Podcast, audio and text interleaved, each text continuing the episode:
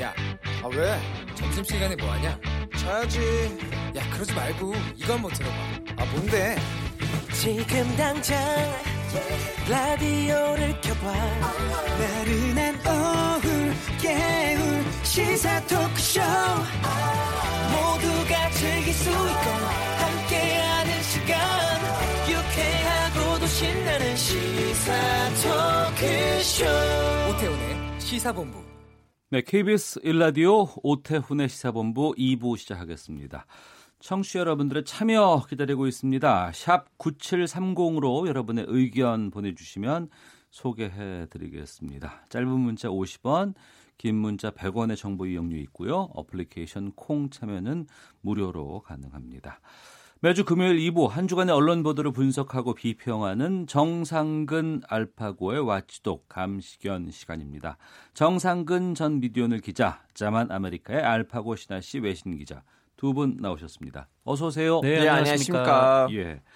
한국 언론진흥재단의 정기 간행물인 신문과 방송이 2월호 커버 스토리로 받아쓰기 보도를 다뤘습니다. 이 받아쓰기 보도, 다운표 저널리즘 여기에 대해서는 저희가 와치독 시간에도 몇 번이나 저희가 좀 다뤄본 경험이 있는데 근데 이 다운표 저널리즘에 대해서 좀 다른 주장을 담은 글이 나와서 쟁점이 됐는데 그 기고글의 주인공은 그 KBS 저널리즘 토크쇼 제2의 패널로 출연 중인 송수진 기자 그리고 국민일보의 정치부 임성수 기자입니다. 각각 어떤 주장을 했는지 정상훈 기자가 좀 소개해 주시죠.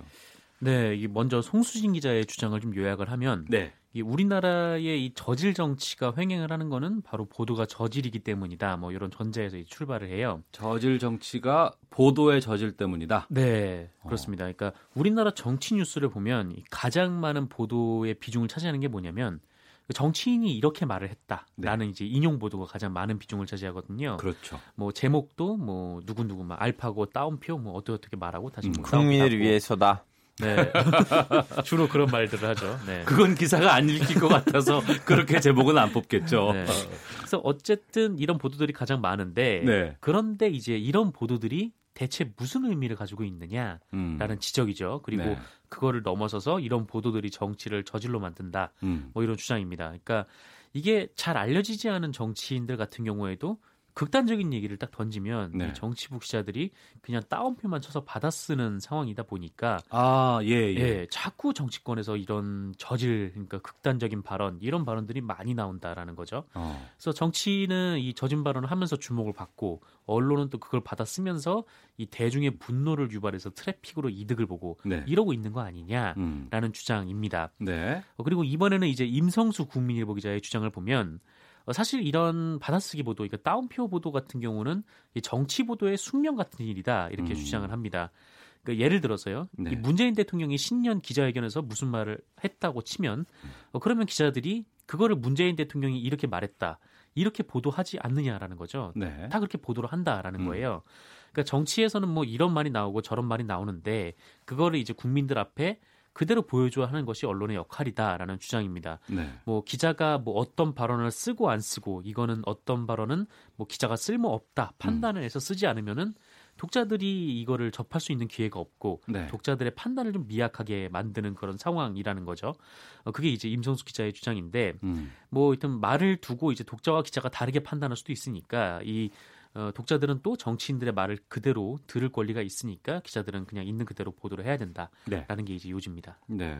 그러니까 송수진 기자는 자극적인 보도가 자극적인 정치인들의 발언을 낳고 이것이 계속 반복되면서 어, 우리가 정치에 대한 뭐 별로 좀 안 좋은 생각들 이런 것들 이런 것들이 많이 좀 부각이 될 수도 있다라는 측면까지도 얘기를 한 것 같고 임성숙 기자 같은 경우에는 이게 정치 보도의 숙명 아니겠느냐 이렇게 네. 주장하는데 알파오 기자는 이런 두 주장에 대해서 어떤 입장이세요? 아직 저는 일단은 그 첫 6년 동안 그 직업 생활 첫 6년 동안 동신 사이트에 일했기 때문에 저는 이제 배웠던 거는 그거였어. 요 있는 그대로 쓰고 보내야 돼요 회사로. 음, 왜냐하면 동신사이니까 우리 견해라는 거 없거든요. 우리는 그 대중의 눈, 대중의 귀 역할 해줘야 돼요. 네, 왜냐하면 그 사람들이 다 공인이기 때문에 음, 그 공적 장소에서 했던 말을 네. 그대로 우리가 옮겨야 돼요. 네, 이런 이런 말을 했다. 음. 근데 이제 그 송 기자가 지적하는 거 뭐냐면 이제 이렇게만 하면 문제가 생긴다는 거잖아요.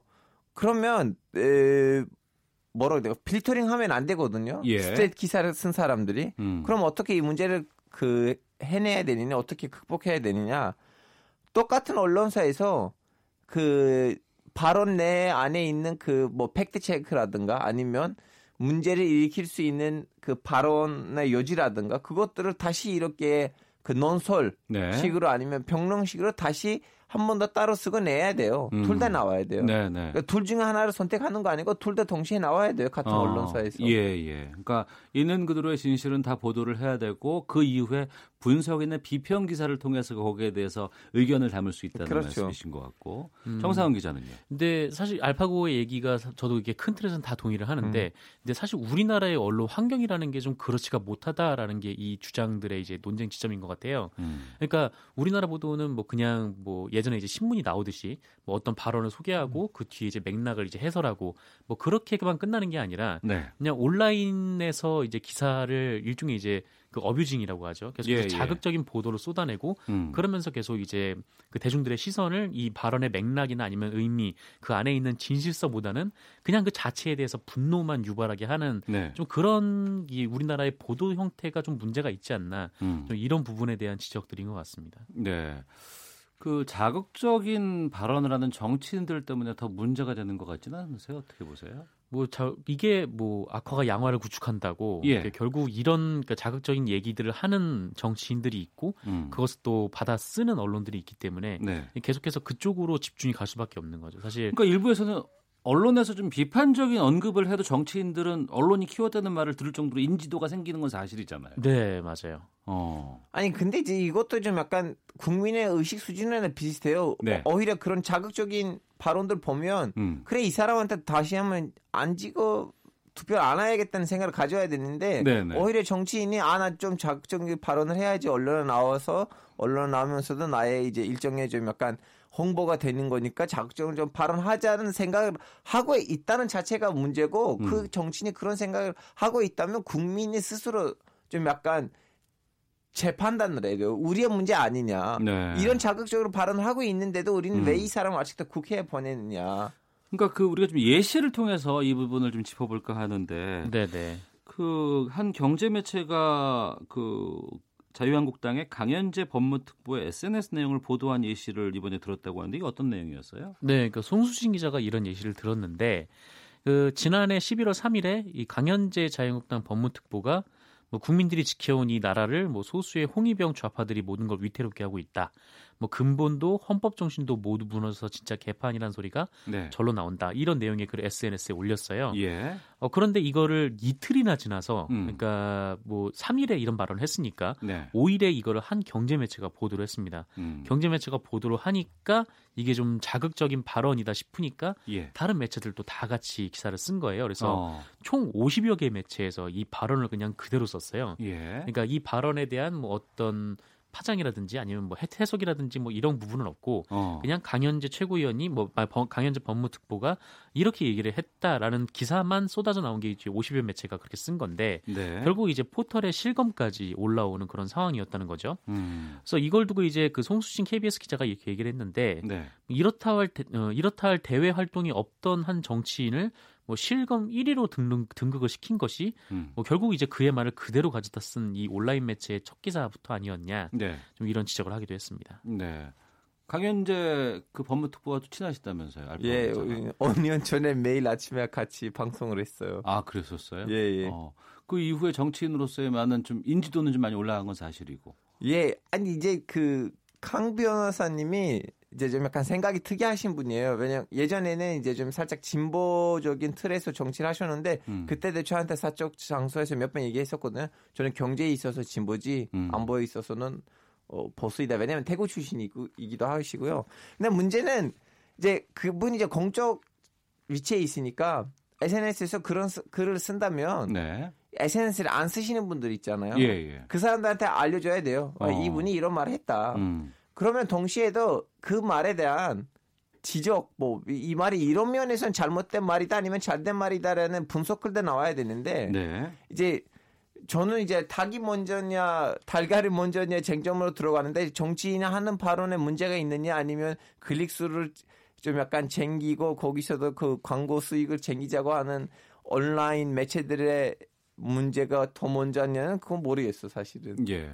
5879님, 맞아요. 기자들도 많고 채널도 다양한데 모두 똑같이 토시 하나 안 틀리고 받아쓰기 뉴스를 하는지 참 한심한 생각이 듭니다. 같은 따옴표라도 다른 생각이 깃들어진 뉴스를 보고 싶습니다. 아니 누구한테 맞아 했어요? 저한테? 그리고 3047님, 따옴표 기사도 저질이지만 일반인들 관심도에 비해서 정치 뉴스가 너무 많은 것 같습니다. 왜 특정 당 전당대회 뉴스를 매일 우리가 들어야 하나요? 정치인 인터뷰도 너무 많은 것 같다고 봅니다. 라고. 선배님 아, 저는 의견을 개인적으로 보내주셨습니다. 생각하는 거 뭐냐면 한국에서는 진짜 중도 정치부 기자들 없기 때문에 네. 동시에 양쪽 정당이랑 다 친해지고 거기에다가 진짜 좋은 분석글이나 아니면 특정을 터트리는 그런 기자들의 숫자가 너무 줄어졌어요. 어. 다 정치부 기자들은 어느 정도 이제 편이 네. 어. 너무 뻔하고 거기에다가 받아쓰기 기사가 나오거나 아니면 예. 좋아하는 정당을 띄워주는 그러한 글들만 그 이제 분석글들이 그런 식으로 나오다 보니까 음. 정치부에서 나오는 글들의 질이 90년대, 90년대 중반을 비유하자면 좀 약간 떨어지지 않을까라는 생각이 들어요. 음, 알겠습니다. 결국에는 또 이 다운표 저널리즘식 기사 쓰기 이게 또 이렇게 온라인으로 우리가 이제 기사들을 좀 접하다 보니까 네네. 이 부분이 더욱더 좀 부각되는 시점인 것 같고 음. 그래서 저희가 좀 몇 번이나 좀 이런 부분에 대해서 지적을 했는데도 여기에 대한 좀 해법은 좀 쉽게 나오는 것 같지는 않아서 답답하네요. 이게 잘 고쳐지지 않죠. 이게 어. 사실 이제 요새 어, 많은 분들이 언론 보도를 포털을 통해서 많이 보시기 때문에 네. 근데 포털에서는 이게 뭐 어떤 전체적인 맥락을 짓는 기사가 잘 읽히지가 않잖아요. 그러니까 일면, 이면, 삼면 이런 게 없잖아요. 네, 예, 또 예. 뭐 워낙 긴 기사가 잘 안 읽히기도 하고 음. 또 제목이 자극적이어야 좀 들어가는 측면도 있고 뭐 그러다 보니까 이제 언론이 또 거기에 너무 익숙해지면 또 이런 부작용이 나타나지 않나 좀 그런 생각이 듭니다. 알겠습니다. 정상근 전 미디어널 기자 그리고 알파고 기자와 함께 한 주간의 미디어 비평 와치독 다음 기사로 좀 가보겠습니다. 설 연휴 마지막 날인 6일 한 편의 기사가 온라인에서 화제가 됐습니다. 중앙일보의 기사인데요.